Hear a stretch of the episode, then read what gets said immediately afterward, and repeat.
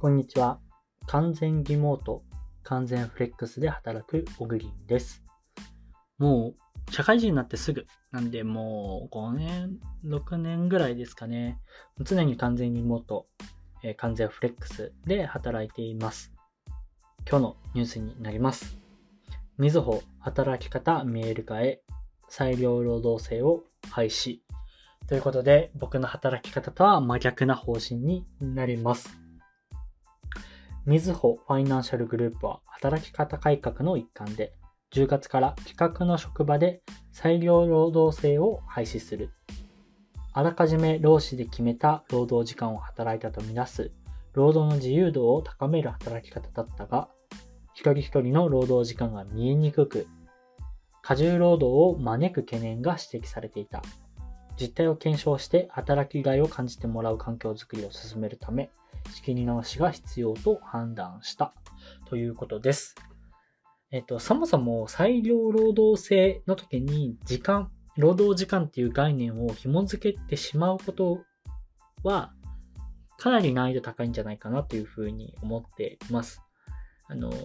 正直ですね、僕たちの会社何時間働いてもいいです。たくさん働いても、えー全然働かなくても OK で、もちろん、その、労基、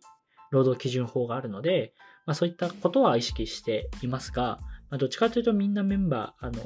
プライベートも大切にするような人が多いので、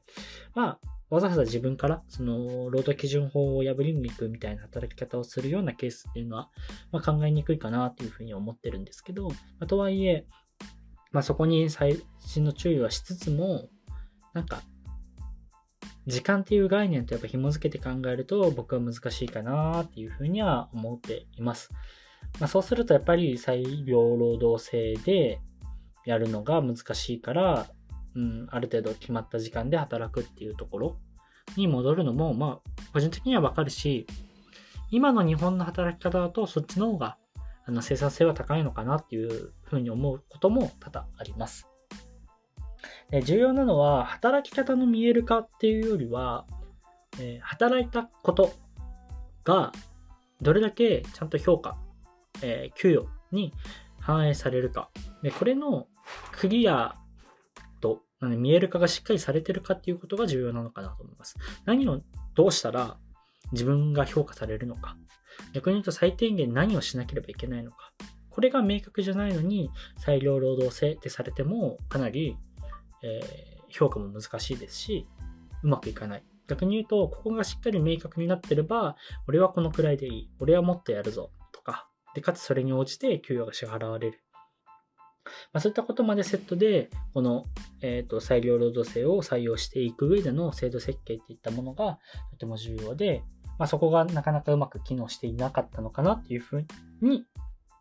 えーこのニュースを見て僕自身は感じました。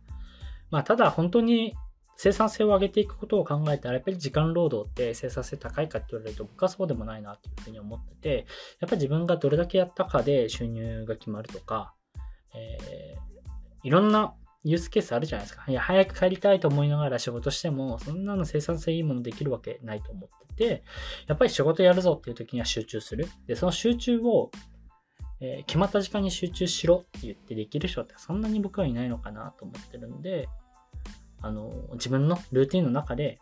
あと個人が自分でこの時間を働くぞっていうような、モチベーション管理じゃないですけど、あの、スイッチを入れる。そういった仕組みを作る上でも僕は裁量労働制ってとても重要だし、その仕組み作りをすることが会社全体の生産性を上げるんじゃないかなっていうふうに考えています。まあなので、まあいろんな壁にはぶつかりますけど、それでも試行錯誤しながら、まあ僕の会社ではこの完全フレックス、完全裁量労働制、完全フレックス、完全リモートワーク、これをやっぱ貫いていきたいなと、そういうふうに思います。今日のニュースは以上になります。また明日お会いしましょう。では。